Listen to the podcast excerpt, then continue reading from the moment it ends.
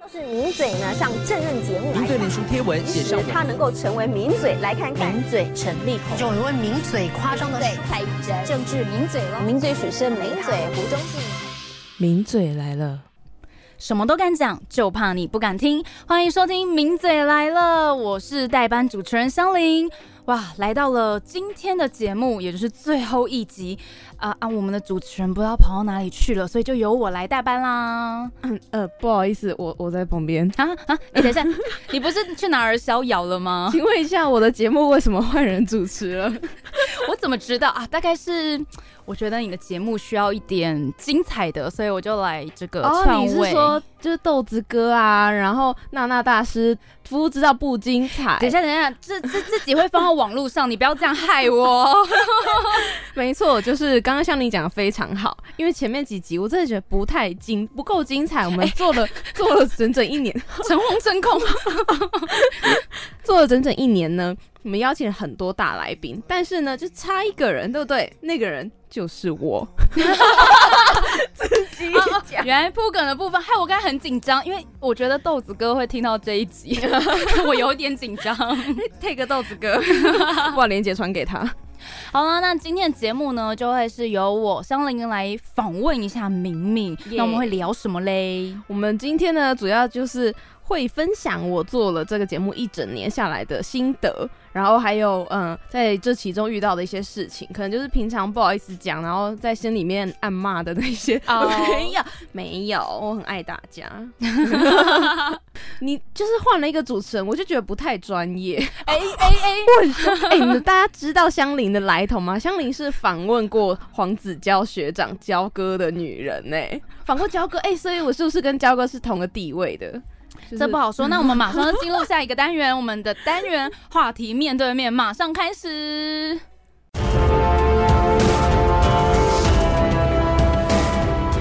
话题面对面。来到了我们的话题面对面，今天呢要访问敏敏的主轴啊，就会是广播跟主持，毕竟是最后一集嘛，所以当然要来好好的精华回忆一下，还有就是有什么原因让你一路走到现在？那当然，首先呢要问敏敏的就是什么原因让你决定担任广播主持人呢？因为你知道这计划书一递出来就是要做一年五十二集哦，而且重点是我们这一次还好评加码多了一个月。做到六月，其实原本是五月底最后一集啦，然后这一次呢就是做到六月。其实我觉得递那个申请书很需要决心，无论你上不上，就是香菱应该也很有感，就是我们做一年，它是呃一年都全年无休的，也等于说你这个呃你这个礼拜不管你有多忙，你还是要产出那一集节目。那但是其实呃我在做这个节目之前有上一档节目，然后其实。嗯，做电台主持人是我从小的梦想，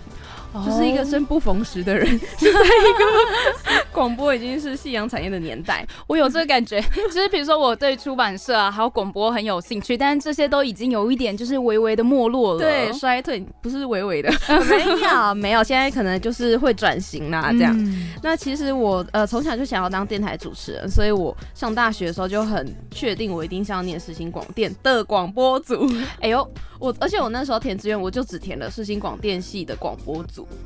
对，就是啊因为我觉得我我从小就很明确这个志向，然后进来了之后呢，就呃世新电台有机会可以主持嘛，那我就递了申请书。其实我一开始的时候是跟另外一个同学搭档，嗯然后我们的节目名字叫做《文字轻旅行》，那其实就是是硬凑出来的。你知道我那时候多荒唐？因为那时候很想做节目，可是我又呃觉得我需要搭档，因为我完全没有经验嘛。那但是呃我又不认识什么人，我竟然上学校的那个嗯、二手拍卖的社团，是，就很多人都会说呃我想要买蒸什么东西，或对对对，就比如说有人想要蒸一下那个活动用的什么伞或者是冰箱什么的，然后我就上去说我要蒸电台主持搭档，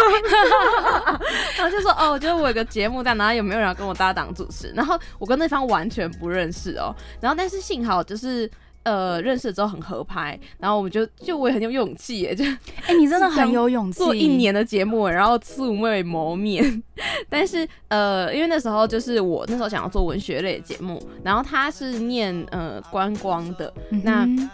文字轻旅行其实就是 因为两个两个话题其实有点不搭嘎，然后我们就想说，哎，那我们就分单元，然后所以呢，就是一个单元讲文学，一个单元讲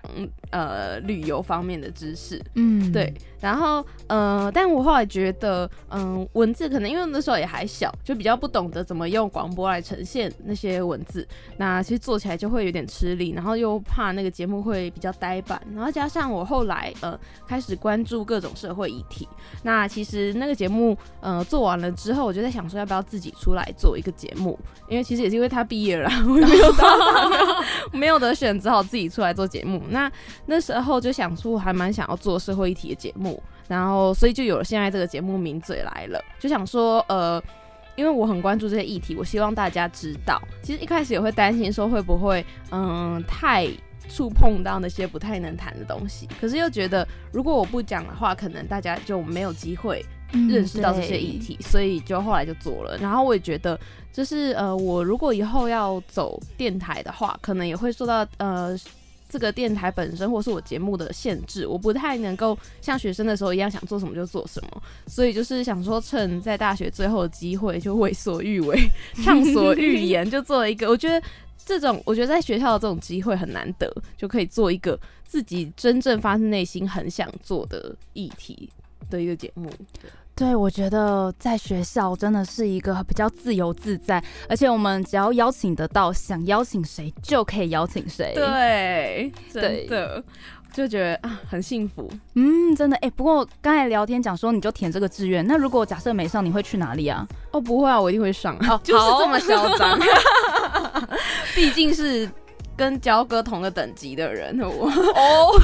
自己一直自封。我觉得这集节目出来，除了要 take 豆子哥，还要 take 焦哥，焦哥也觉得很烦。他只是来个就是呃，我的节目经典零距离以后，就会一直一直被电台的同学 Q。你刚刚是不是趁机宣传自己的节目？哦，对，就是要置入一下，请大家就是可以的话呢，除了支持我们的敏敏，因为最后一集了嘛，怕大家到时候无处去，那其实也可以到经典零距离的这个 FB，哎，不对，是 YouTube 上面就是搜寻那。那也可以听到，就是之前呢跟之后呢的一些就是访问的部分。对，那今天的节目也会放上去 YouTube。对，大家如果想要看我们有画面的今天的访谈的话，就可以上经典零零距离的 YouTube。对，结果我结果发现介绍自己的节平台，然后突然卡卡，也害羞。好啦，那么接下来就是访问，因为其实你的节目一开始是走议题，不过后来呢也有一些访问的内容，而且呢，哎，我真的觉得你每访完一个，就是会让我压力很大。怎么说？其实我原本想要访问豆子哥，然后我就那边想啊想啊想，然后因为那时候电台有一个海报，上面有豆子哥啊，还有一些就是呃我们电台出去很厉害，现在的线。上的一些主持人，然后那时候就指着海报跟朋友说：“这上面要是我能访问一个，我就厉害了。”然后我就看到你访问了豆子哥的新闻稿，然后我就心想：“啊，已经有人访豆子哥。”然后我想：“啊，那怎么办？” 我真的一直跟你狂抢来宾，我不是故意的，我只是比你厉害。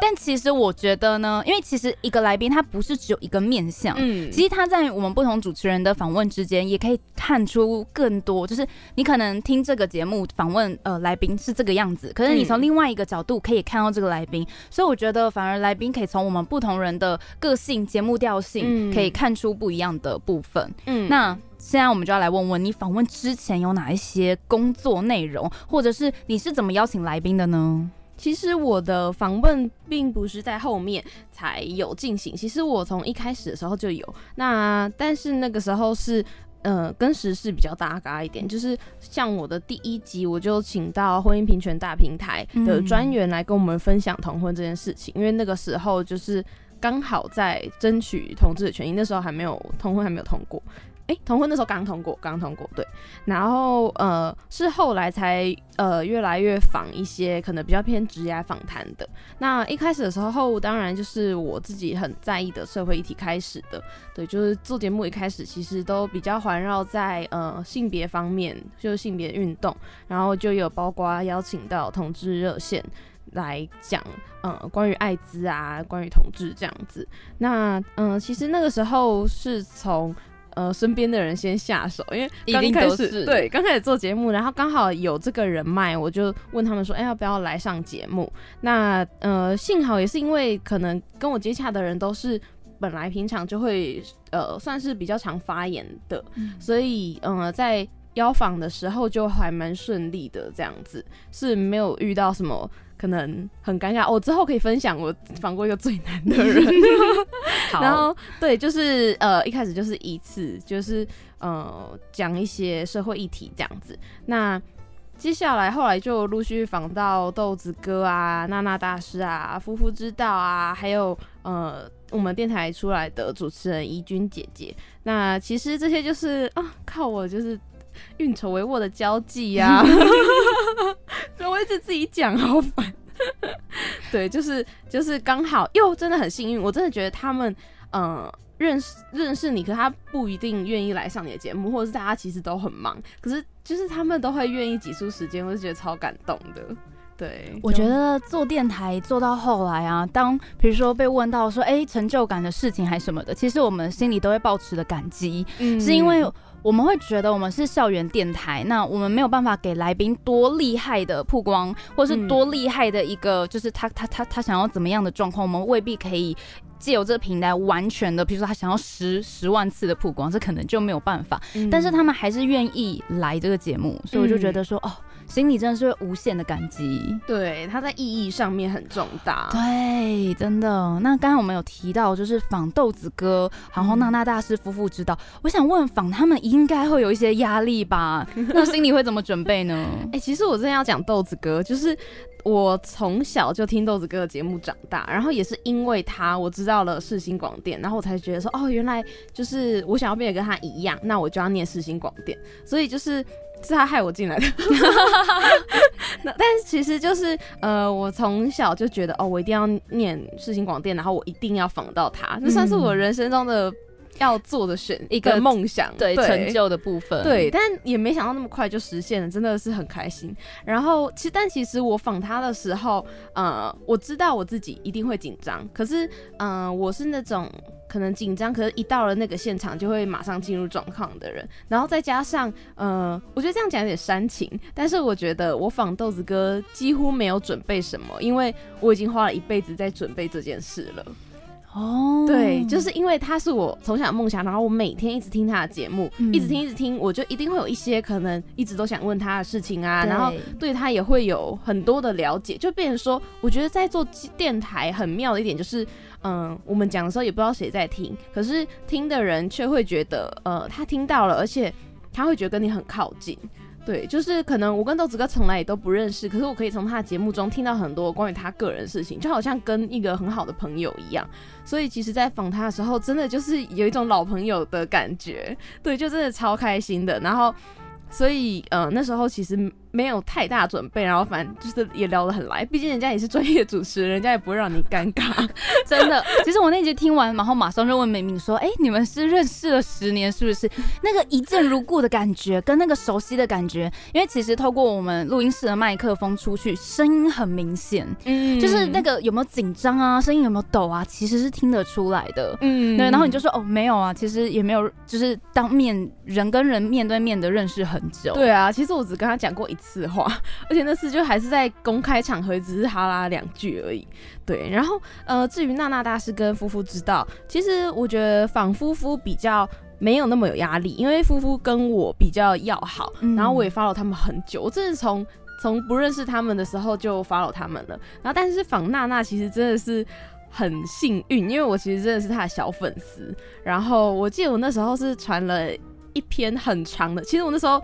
嗯、我在访他的时候，可能因为怕他害羞，我就没有再重提这件事。但其实他当初会来上我节目，也是因为，嗯、我就我传了一篇很长的，呃，我看完他的节目的一些回馈跟心得给他，然后就是他收到之后觉得很感动，然后我就趁机就问他说：“哎、那你要不要来我的节目？”然后他就答应了。然后，但是其实那时候很紧张，因为呃，要我第一次跟这种就是有经纪人的人接洽，然后呃，就觉得说哇，是一个名人呢。然后呃，就是包括你访刚啊什么，其实那天是真的还蛮紧张的，尤其是就是我发现他人其实蛮好的，因为我觉得我如果跟那种就是。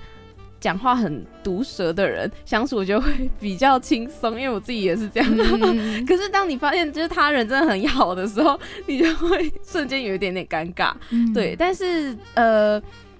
就那一天，然后呃，我其实是很很想要跟他分享说，就是我很喜欢他，然后他节目带给我多少影响。可是殊不知，他后来才说，就其实他是一个很怕被称赞的人。然后那天 就是节目上面就是有一点点倒抽一口气。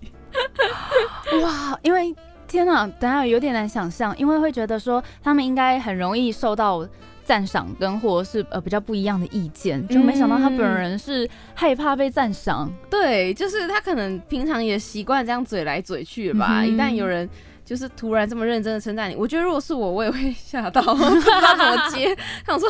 奇怪了，平常没有看到你这么内敛啊，原来是被我吓到了。其实我觉得访问刚才我们提到的比较有知名度的这个来宾，其实我觉得如果透过最后一集就是没机会讲，可能就很可惜。大家最喜欢问我就是访贺龙啊、访嗨康啊、访 Make Lu 啊、访焦哥。其实我们在此之外，我们每一集都很用心。有没有别的来宾你也特别想要分享呢？哎、其实我有想到一个，就是但那一集因为音档不见了就没有播出。可是那集其实我印象非常深刻，他也不是什么大明星，但是就是我请到我身边的一个马来西亚的同学，然后他来跟我分享了很多，就是嗯，我们对马来西亚的一些可能不太那么不太熟悉的印象，比如说呃，其实马来西亚人跟呃马来人是不一样的。嗯就是马来人是一个人种，但它里面呃马来西亚里面有马来人，也有华人，也有很多很多种族的人。对，对，然后还有就是呃，他有跟我们讲了他们那边的政治跟历史，就是它的复杂程度，我到现在都还没有记清楚他们的那些元首到底有就是到底名字叫什么，就是。呃，他们其实有很多很复杂的文化背景跟历史故事，嗯然后呃，其实都是我们，嗯、因为我们学校其实马来西亚同学很多，可是我们却没有机会去深入的了解。然后还有他们对于，因为他是马来西亚华人嘛，我就问他说，所以你到底呃，你的身份认同是什么？就你会觉得你自己是，嗯、因为他们说他们祖先也是从中中国来，我就是觉得，我就问他说，哎、那你会觉得自己是中国人吗？还是马来西亚人？他就说，其实他是华人这个身份跟他的国族认同是不一定要一样的东西。我那时候很花了很久才搞懂，可是后来回想，觉得说，哎、怎么花那么久才搞懂？就是他是很单纯的一件事情，就是，呃，他的他认为他的血脉是呃从中国来的，他认为他是炎黄子孙，可是他又是马来西亚人，就这两者并不冲突。可是其实很多人没有办法理解。然后那时候他就跟我聊了蛮多，就觉得说，哇，真的收获很丰富，因为。第一次就算是拓展了眼界这样，然后那一集就是没有播出，真的蛮可惜的。但是因为我找不到档案，然后我又因为他真的很认真的分享，我又真的那时候 hold 不下来跟他说：“哦，对不起，档案遗失了。”天哪，我真是千古罪人，我好糟糕。但我我觉得或许是因为这样的原因，让你对于访问那一集反而更印象深刻。嗯，因为只有我听到了，对，，还有你独家。有什么意义？就是全世界只有我知道这样。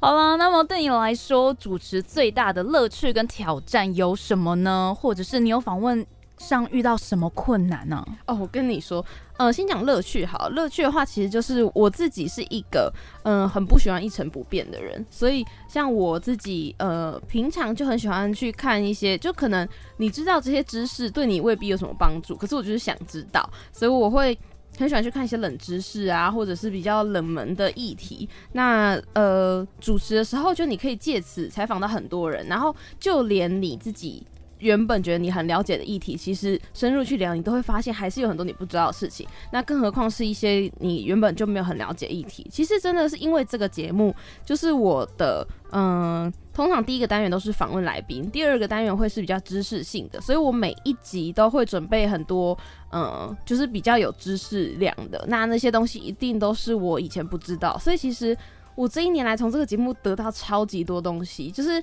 已经内化到我很难去讲说哦，例如是什么什么，可是真的都是为了做节目所以才知道事情，就觉得获得超多。那就是呃，也是因为接触了这么多的人，然后听他们去谈这些议题，然后我觉得有点像是每一天我都看见这个世界更多不同的面相，我觉得那是我最最大的乐趣，也是做这个节目最大的收获。那 最大的困难，就 是有一集我真的就是无力回天，因为我那集访问到的其实是一个嗯 UBA 的篮球明星叫林蝶，那他接下来要去打那个 WSBL，就是他就是一个专业球员，然后他之前也替世新拿到了冠军，然后他他就是一个传奇人物，然后刚好呃他是我们班的同学，然后我就其实那时候跟他就很不熟，可是我还是邀他来，然后我那天就是我很少会这么冷场，可是那天因为他我不知道他其实是著名的神话，他真的就是问了一个问题，然后就说嗯，然后我就觉得。他说嗯了，然后呢，然后呢，怎么办呢？我就，然后，而且他是真的每一句都这样子，然后他就会露出一种对不起，我尽力了的表情，超级尴尬。Oh my god！然后我那一集就是一直呈现一种一直讲重复的话，因为我已经把我我已经列了蛮多问题了，可是这么多问题他都有办法用一个一个两个字回答，我最后真的就是有点快崩溃，然后那集做的超尴尬。你有没有内心希望是那一集档案遗失，而不是前面马来西亚的同学档案遗失呢？哦，那真的是，我觉得我到现在都还，嗯，我觉得我很幸运，是我遇到的人，觉得都话蛮多的，就是很少遇到很难访的人，但他也不是故意的，可能就是一个很大的挑战，就是究竟该怎么，嗯，让他讲出更多的话，我觉得真的是一个主持人要克服的事情，只是我到目前为止还没有克服，那集真的是。史上最尴尬，就是呃，当他每一集都可以用嗯跟就是跟不是来回答，就是天哪，好好可怕！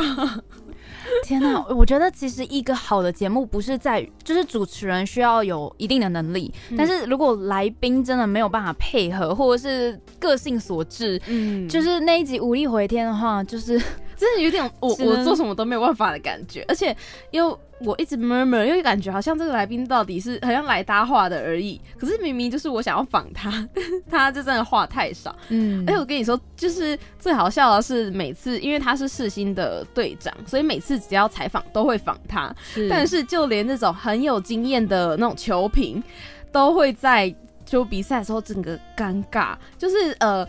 他就比如说问了一个问题，然后林蝶说嗯，很开心。然后，然后就没了。然后，然后那个主持人是真的就是整个慌了阵脚，然后就停顿了大概两秒吧，然后就说：“呃，好，我们谢谢零点。”然后就觉得啊，原来不只是我这样啊，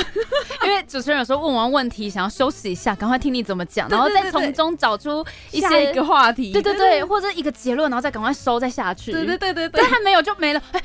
还没接到。对。对，就是又比较安慰啦。对，其他的主持人的痛苦就是我的快乐。没有啦，没有。哎，其实我自己在主持节目也会想说，大家都怎么邀？因为我有时候邀来宾也会是看个差不多就先邀下去了。因为每一每一个礼拜都要有节目。对对，所以我其实每次就要邀下去。有时候咬个牙，对方来就会觉得很开心。嗯，但是有的时候也会遇到那种，其实。其实我也会想说，先想办法去了解，说他到底是一个话多还是怎么怎么样的人，所以我通常都会让来宾先多点一些歌，讲不下去，哎，这是个不错的方法，赶快把它弄上去。好了，那么刚才呢，我们就聊到说主持最大的乐趣跟挑战，还有就是最困难的部分。其实我觉得在主持节目的时候也是一种学习。我们每一个礼拜做一次节目之前，我们要先吸收很多知识。我们其实把它当做小论文在做。对，而且你要办法内化，然后再讲出来，那跟你照念是不一样的。对，没有错。那么主持节目以来，有没有什么事情让你觉得，哦，天哪，真的做到这边就够了？哦，豆子哥那集，我先帮你回答。除此之外还有吗？哎，我觉得身为一个热爱广播的人，是不会觉得哪做到怎样就够了，因为永远都不够。有没有很会讲？有，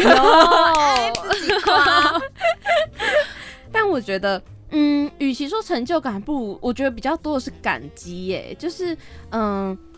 就是当你发现你很热爱这个东西，然后真的有人会愿意去。去听，或者是这些来宾是会真的嗯愿意捧你的场，其实是是真的觉得很感激的。因为就是如果只有我们的话，是不可能有现在的这一切的。那其实我当初嗯有一件让我蛮惊讶的事情，就是。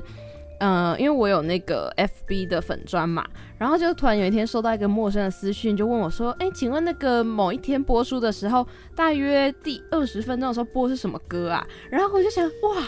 就是真的完全不认识的人，然后我还去找那几个档案，然后而且还发现，就是我不是在播歌的时候，他而且我那首歌是衬在下面的，然后他还问，就代表他真的很认真在听，对，然后我就觉得哇，就是真的有人，因为我觉得我们主持人都一定会遇到一个问题，就是我们做这个节目真的有人听吗？但其实就像之前焦哥讲的啊，就是司机大哥也在听，就其实。嗯、我们不会知道有谁听，可是或许世界上的某个角落真的有人在听。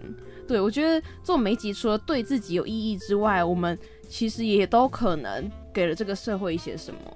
嗯，所以非常欢迎大家在就是回馈我们之际，也可以在影片下方留言，对真的就是可以很直接的让我们知道说，哦，的确有人在听。对，快来留言。好啦，那么我们刚才聊了很多，就是不管是成就感啊，然后或者是访到比如说豆子哥啊，然后嗯娜娜大师啊，每个来宾的一些细节，嗯有没有什么印象深刻的那一集，或者是你觉得哎、那集真的很特别？我觉得应该会选这一集。哦这一集你不觉得真的很特别吗？就是因为自己当来宾的部分，对，就是其实我有上过其他节目当来宾，可是跟上自己的节目当来宾是不一样的。因为我的听众可能听了一整年了，但是他可能呃，真的就像你讲的，如果今天没有你来访我的话，有些事情是真的不会讲出来的，或者是也没有那个立场去讲。如果突然跟大家说，哎、其实啊，我哪时候是什么什么心态，就又很奇怪。哦，对对对对对，对，就是有一些呃，你自己就想不到呃有什么机会可以讲出来，但是又其实可能大家也想知道，然后你也想讲的事情，真的就是。我觉得这一集是是一个很好，天呐，谁这么天才想出这集的气话？哇，甩个头发，不是我们两个一起想的吗？哦，是吗？不是我建议的吗？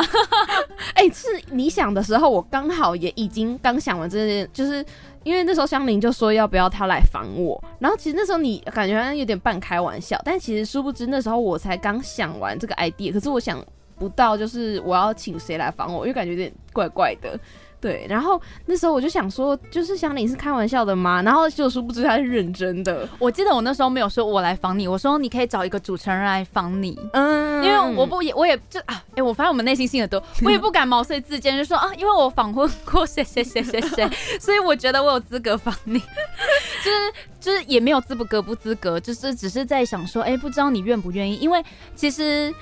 我自己的最后一集，我有在想想说，我要自己讲还是找别人仿？可是找别人仿，要是他没有访好，或者是对最后一集要是没能让我畅所欲言，然后没有问到那个重点的那一个问题，总不能我自己列所有访纲，然后叫别人来问，那他就只是照稿念的人。对对，所以其实最后一集对我们主持人来说是真的非常意义重大。所以香菱好好访啊，哎，好，直接威胁今天的主持人。哦，我突然不知道来宾可以架势这么大哦。抢我的主持棒的代价。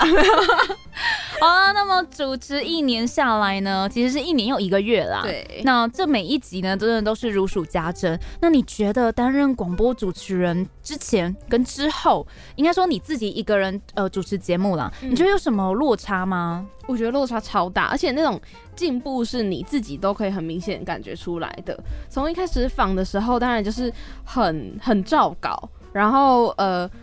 也讲话比较没有那种组织能力，然后到后来，因为毕竟一个人要讲一个节目，那可能有时候邀不到来宾，你可能甚至一整集都要自己讲。那邀得到来宾的话，你要怎么抛问题？那要怎么呃，在他讲完之后又去接下一个问题，或者是帮他总结？我觉得那个是很需要逻辑跟组织能力的。然后嗯、我觉得问答跟临场反应这些也都是，尤其我的节目都是嗯、呃一次录完的，嗯所以因为我想说就是要训练自己有 life 的能力，然后所以嗯、呃就是你的每一个每一个当下都会很真实，就直接就出去了。所以呃，我觉得。我觉得就是自己当然还是有可以进步的空间，但是对比一年前真的是进步很多哎、然后当然这种呃，就是你不一定是在做呃广播的时候才需要跟人家讲话嘛，就是就连平常。我觉得这对于就是讲话本身跟社交是一个很好的训练，还有而且我觉得，嗯，包括可能以后会用到职场上面，就是口才这件事情真的是好好口才真的很吃香，自己开始就是自己讲自吹自擂的部分。哎、是真的会吃香，就大家真的有兴趣的话，就是或者你有这个需要的话，真的可以练习一下口语表达这件事情，绝对是会很加分的。对，哎，说到这个，我突然想到，你访完来宾以后，有没有来宾给过你什么回馈，让你觉得呃心里很感动，或者是呃就是引发你心里别的情绪？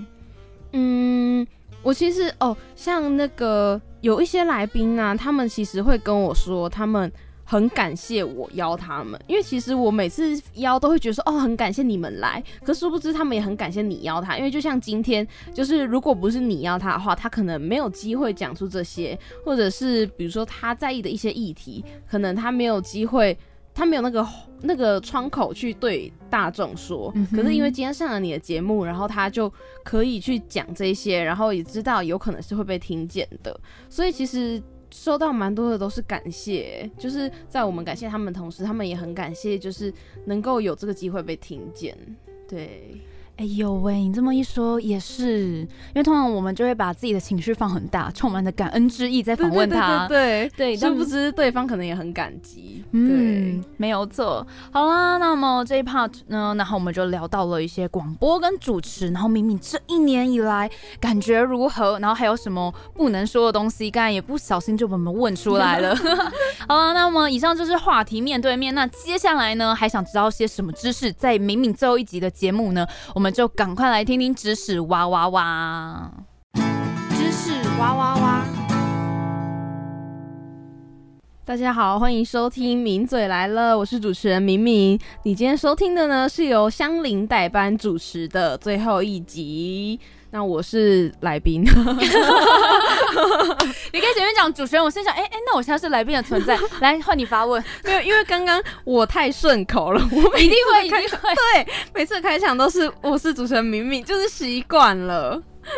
好啦，那么回到了名嘴来了，今天呢，就是由我香菱来代班。那接下来啊，我们这单元是知识哇哇哇，就是走一个知性访谈，跟你蛮不搭的一个，哎哎，我不是以知性著称吗？嗯，有吗这？个这个主持人很失礼耶，我要投诉你。好了，那接下来这单元呢，我们就要请明明来分享一下，就是最近有没有很关注什么议题呢？嗯，哎、这我就要讲一下这个呢。我们知识哇哇哇就是一个知性的，我又想讲什么，就是我们知识哇哇哇都会分享一些呃比较多的时事议题，然后跟知识性的东西。那今天我觉得香菱很贴心的是，她又。有准备了这一个 part，让我可以讲一些，就算是在最后一集，但是除了聊我自己以外，可以聊一些我关心的议题。那呃，其实最近啊，就是现在六月了嘛，那嗯，我蛮关注的有两件事情。第一件事情是，嗯，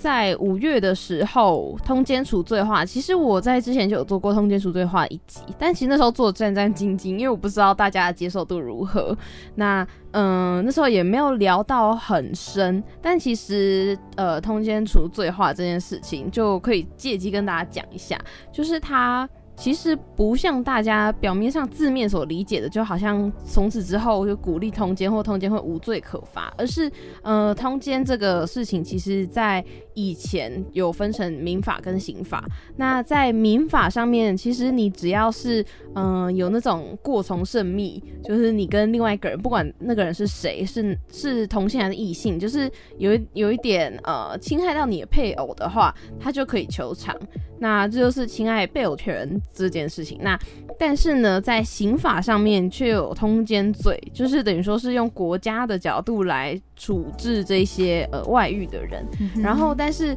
呃，其实在全球都几乎已经通奸除罪了，然后甚至整个亚洲，也就只剩下台湾。那其实呃，会除罪也是因为嗯，它是一个有一点奇怪的法律，因为为什么呢？因为其实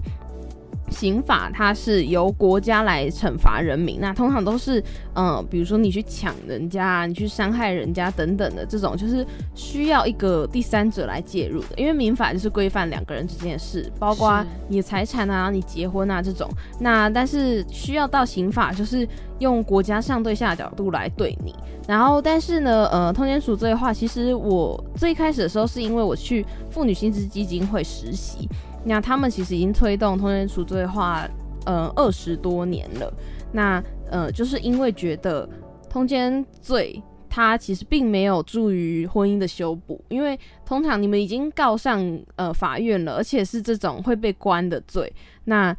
通常你们的呃婚姻也没有什么修复的可能。然后再加上很多的原配，他可能。就是因为通奸赎罪，呃，通奸罪它有一个但书，就是你可以对你的原配撤告，但是你不能对小三撤告，然后就导致很多人都是，呃，可能男生外遇了，然后他的老婆就会以撤告为由，然后就是要求他回来，就说你若回来我才要撤告，那但是对小三就不能撤告，所以就导致，呃，在性别比例方面失衡。也就会让很多呃，就只有小三被罚，那这个老公并没有被罚，那就是会一直让呃妇女团体觉得这是一个性别不平等的事情，然后再加上他真的对于呃，应该说人们都会有一种就是我不管了，反正就是不准走的那种感觉，对，但是其实他。对于你的婚姻真的没有没有办法，就像这一次呃视线出来之后，大法官说，就是大法官也是蛮妙的，他讲话很他讲话很直接，他就说你关得住人，但你关不住心啊。对，其实就像你说的，因为其实已经走上这一步，在这一步之前，其实已经都先想好了，然后才会把这个底牌亮出来。对，所以其实，嗯，妇女团体推动这些，就是希望可以把这一个，就是回归到两个人之间，就是民法方面。那其实，嗯，就没有道理用刑法，都用刑法去处理这两个人之间的关系。所以，嗯，这就是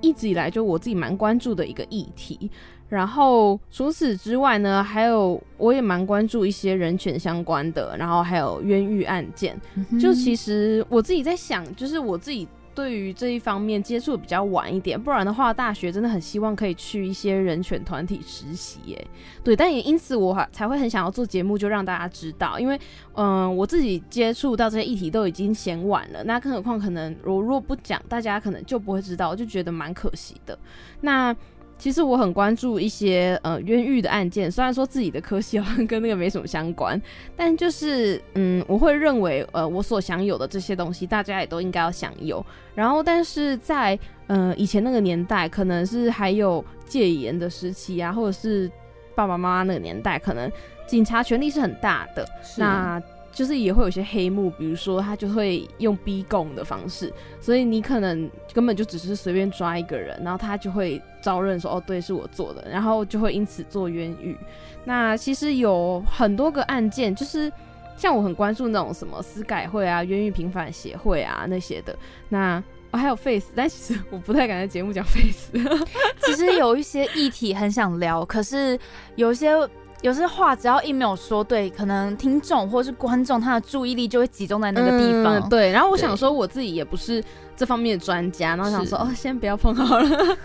但是自己蛮关注的啦。然后呃，我想要分享的是呃，就我很关注这些嗯冤狱方面的案件。那其实像嗯前一阵子有一些冤狱的案件出持续的就可能被改判了。然后让一些人终于沉冤得雪，但是呢，可能都是已经花了二十年换来的，他的青春已经没了，没有办法再回来。像我今天才在看一个报道，其实其实那是一个二零一八年被平反的案子。可是说真的，就是你赔了再多钱，那时候那时候那个受害者也说，就是他其实要的不是钱，而是嗯，因为那时候呃，他是被。陈水扁那时候总统特赦，可是他就持续一直打官司。人家就说啊，你都已经放出来，为什么还要打官司？他就说，因为特赦是特别被赦免的，可是我的罪还是就我是因为特别被赦免，而不是因为我无罪被放出来的。然后他后来就持续的去打，就是他并不是他说他就是你给我再多钱也没有用啊，我青春都已经没了，但是我想要的是。嗯，我要获得我无罪，就是要被改判。那后来有顺利的，就是终于天呐，过了二三十年，人都老了。那其实我最近比较关注的事情是，呃，在其实这些后面的案子，就是现在都已经被改判了，但是其实有一个算是这些案子的老前辈，到现在还在监狱里面，就是很有名的秋和顺案。那其实秋和秋和顺已经是被关在里面三十一年了，然后他是台湾的司法史上最长。呃的刑事案件就是最被羁押最长的，那呃也是国际间罕见的。就其实很多人就很多案子都是在他之后那些人才被呃被诬陷的。那但是那些人现在都已经出来了，他还在监狱里面。对，那就是他前一阵子呃满六十岁，然后就呃各个团体就有一些可能像总统。递那个希望可以重启再审的那个请愿书，这样子。秋和顺案呢，它是在蛮久以前的，就是一九八八年的时候。天哪，我都还没出生，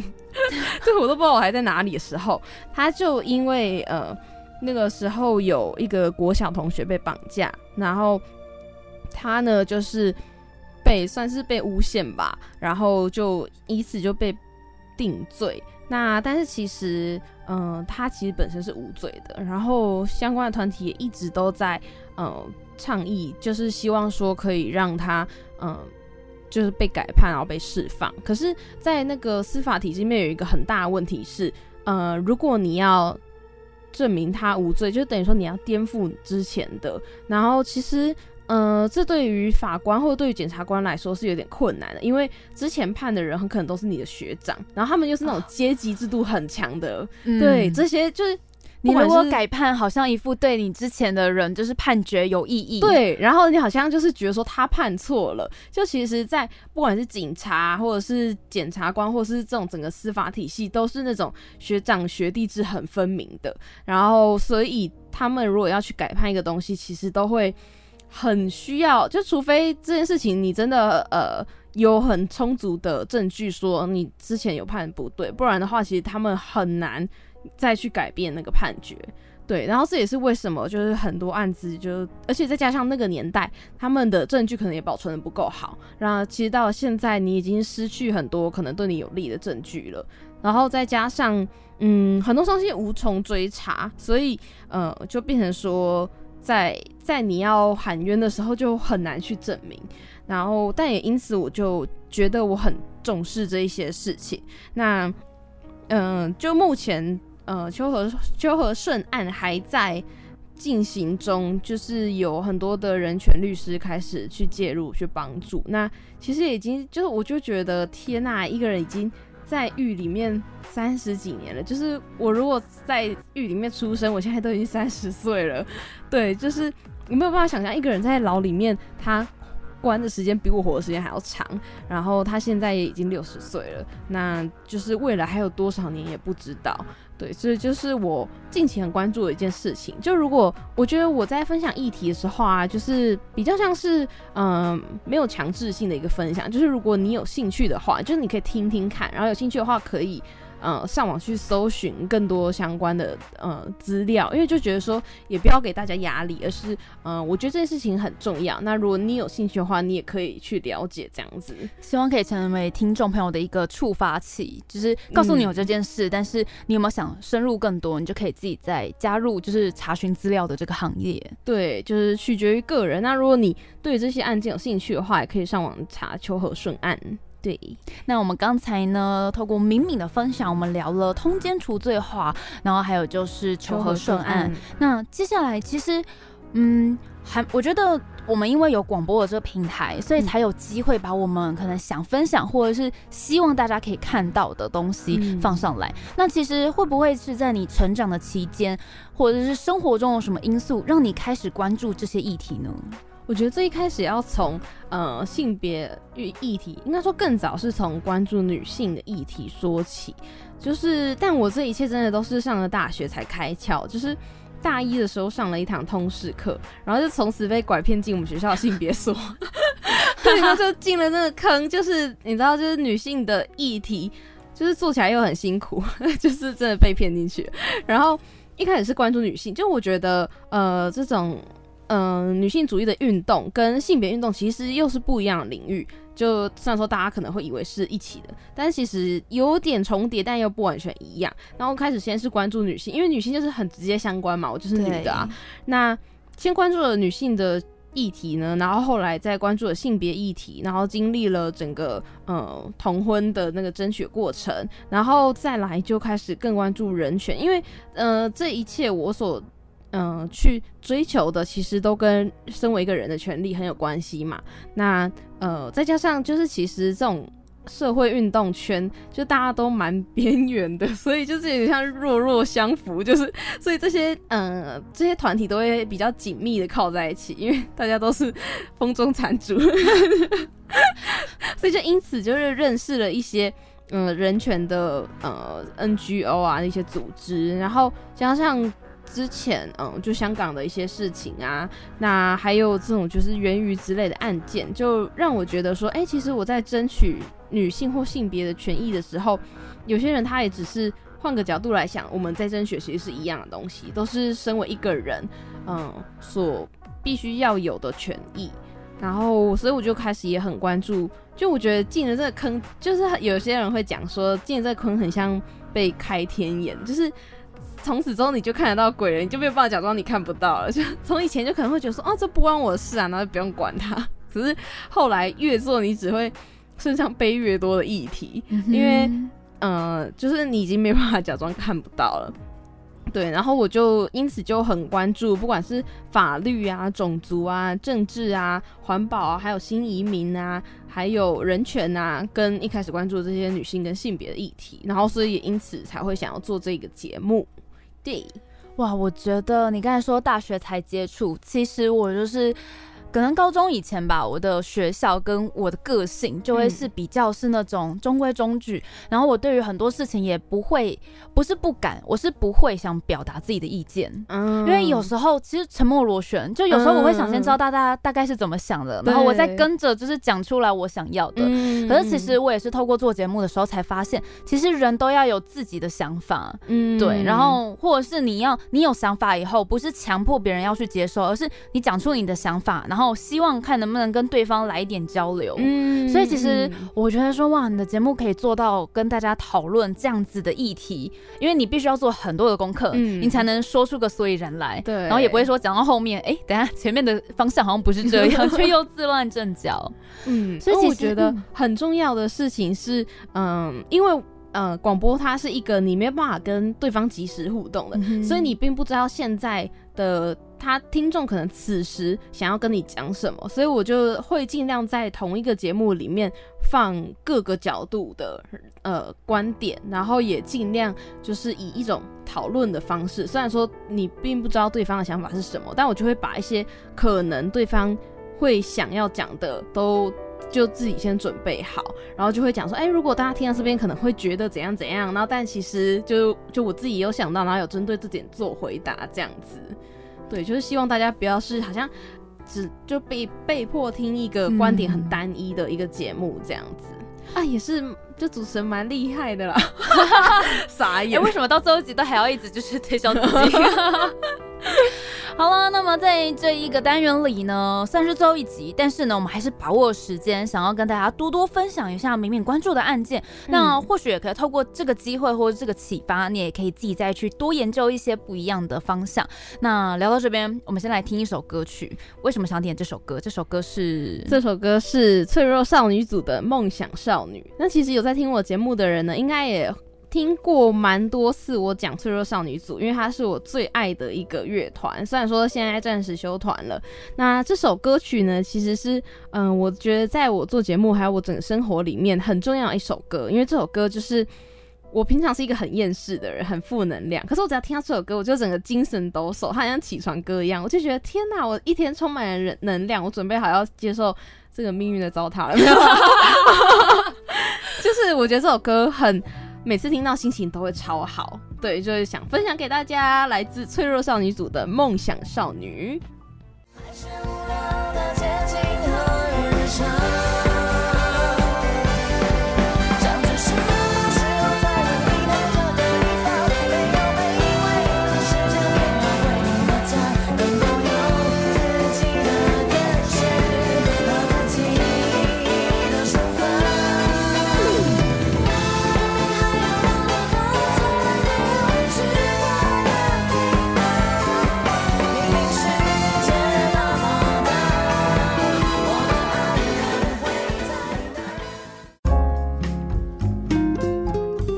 名嘴点播。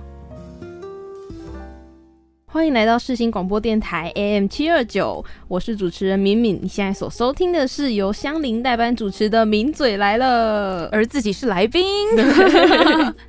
来到了哇，这个节目的最后一集的最后一个单元，其实真的会依依不舍。对我现在好希望就永远不要结束。有时候做到觉得哦，拜托赶快结束，可有时候就真的要结束了，而且现在最后一个单元，我突然间觉得很想哭哎，就是有种感慨，我不要结束。做的时候觉得很辛苦，然后很希望赶快就是。就是好好的休息，可是真的要面临这一天时，还是觉得哦天哪！对，就是有一种又爱又恨的感觉。可是真的要要离开了，会有点舍不得哎啊！我想要 永远扒着这个节目。你说在这个世新广播电台做到六十岁之类，好恐怖哦！那一点太恐怖了。好了，那么来到了最后一个单元呢，接下来就是要请明明点播歌曲。第一首呢是想要送给自己的歌，对于这一年来有没有什么想分享的内容啊？然后还有想对自己说什么呢？嗯，其实我这一首歌呢是之前我访怡君的时候他点的歌，然后我听了这首歌之后觉得说哇，很被感动。就是我，嗯，这首歌呢是来自露露的《不算是完美》。那其实这首歌里面有一句很很 touch 的歌词，说，嗯，尽力了就应该给自己掌声。对，然后因为我就是一个很不会给自己好好评、正向评价的人，那就是做这个节目可能也一直觉得说啊，还有哪些地方还做不好啊这样子。可是就是到了最后一集回顾起来，又觉得说，其实。嗯，无论后来怎么样去看待前面，可是可能在那个当下的我就只能做到那样子。那后面的我会觉得有地方可以进步，也是因为后面的我变好了。那既然那个当下都已经尽力了，或许我就应该要觉得说，哦，在那个当下的我已经一百分了。对，就是因为很正能量，自己拍手就是。偶尔的，就是觉得说还是要给自己一点肯定啦，就算是做到了，最后算是一个很大的里程碑。毕竟自己回顾前面，想说前面是什么鬼，就是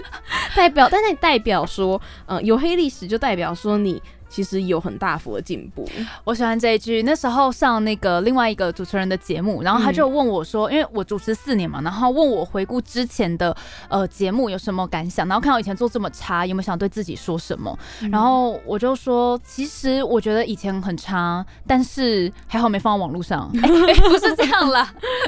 就是觉得以前很差，那就代表我现在进步了，我才能够看出以前的不好。然后就像你刚才前面讲的，就是我们可能太容易 focus 在哪里做不好，哪里卡词，哪里讲错话，哪里咬到舌头，发音不对，但其实。嗯，其实我那时候访完焦哥，我不是很大胆的，就是问他说，哎，觉得怎么样？那当然，焦哥人很好，还是就是跟我说，哦，很不错，整个流程。那我那天还是很严厉的审慎自己，我就觉得像那一集，我就觉得，嗯，是不是没有起承转合那么明显，稍显平淡一些些？可是我后来又跟自己说，其实那时候自己已经承担了一些压力，嗯，而在那个压力之下呢，我觉得能做到这样子，已经要给自己鼓励了，对，不要一直在苛求为什么。当时不讲的嗨一点，当时怎么样？因为当时的状况你已经尽力了。对我其实觉得就是，呃，放到现在来看，可能某一集你只有打个七十分，可是，在那个当下，如果它是一百分的，那你就没有什么好挑剔了啊。嗯，对我觉得啊，自己这样讲有点，但是我觉得自己就是也算是蛮棒的，就有始有终的做完了一个节目，然后也没有留说什么遗憾，就觉得啊，很。哇，我好厉害哦！所以就是想要给自己，就是这首不算是完美。希望各位听众朋友们在这一年来呢，真的有很多收获。那现在呢，我们就先来听听这首很可爱歌。我觉得这是一首一听真的会爱上的歌。对，送给大家。为谁而过？彩色的光芒，若自己能欣赏，不管坚持，不管改变，还是不变，都会是勇敢。一天天，一天天，不算是完美。一步步，一步步，也走了好远。仰望中，低下头，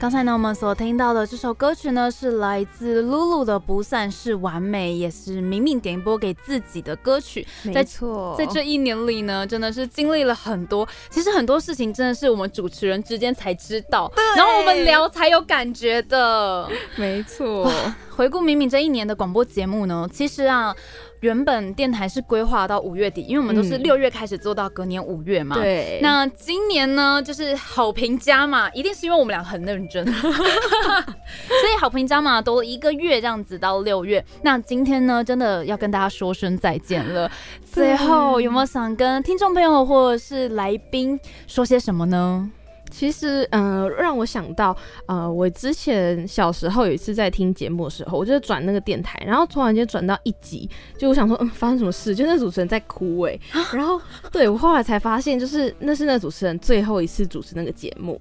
对，然后我就刚好转到了，然后他。就是很，他就他就说啊，一开始的时候一直说不要哭啊什么的，可是最后还是忍不住哭，因为毕竟是自己就是做了这么久的心血这样子。然后我就是因为这几天在想这些事情，就突然间很懂他的感觉。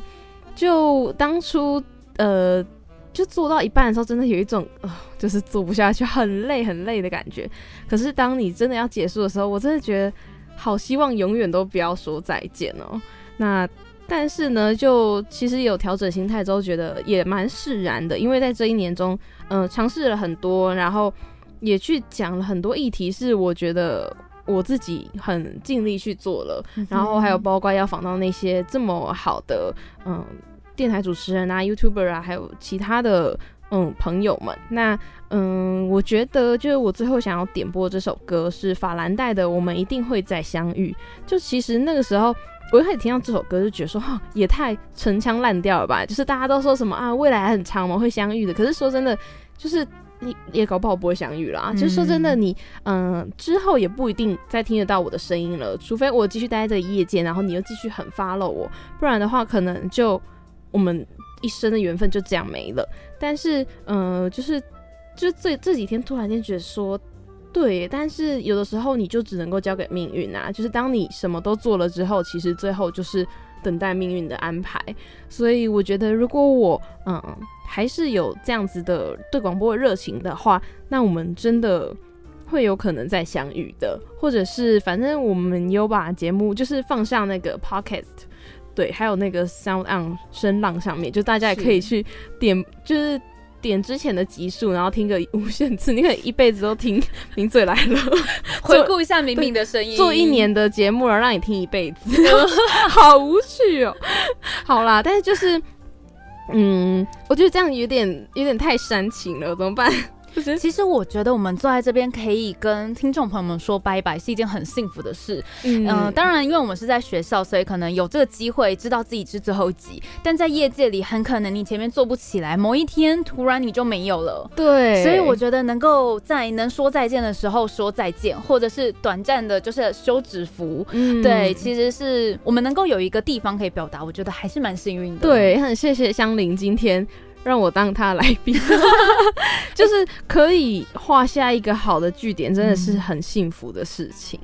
对，如果非得都要分离的话，哦，怎么突然间又开始感性起来了？好烦哦！而且你知道，一感性我就会拉正面，然后你有感性正面 鸡汤。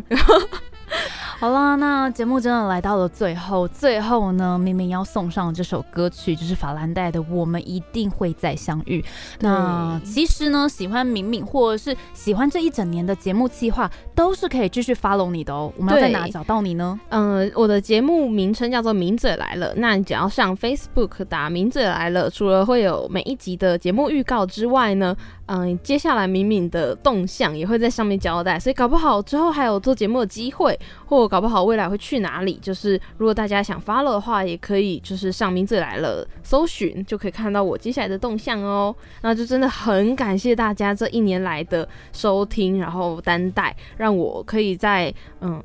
大家的包容下面成长了这么多，然后在最后就真的很想要跟大家说谢谢。然后嗯，未来如果有机会的话，我相信嗯，我们会以不论何种形式，在什么时候，但是一定会再相遇的。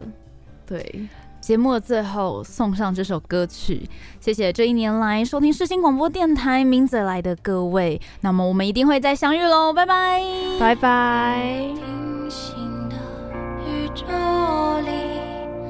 会不会有熟悉的声音，追着未知的风，未知的雨，在雨。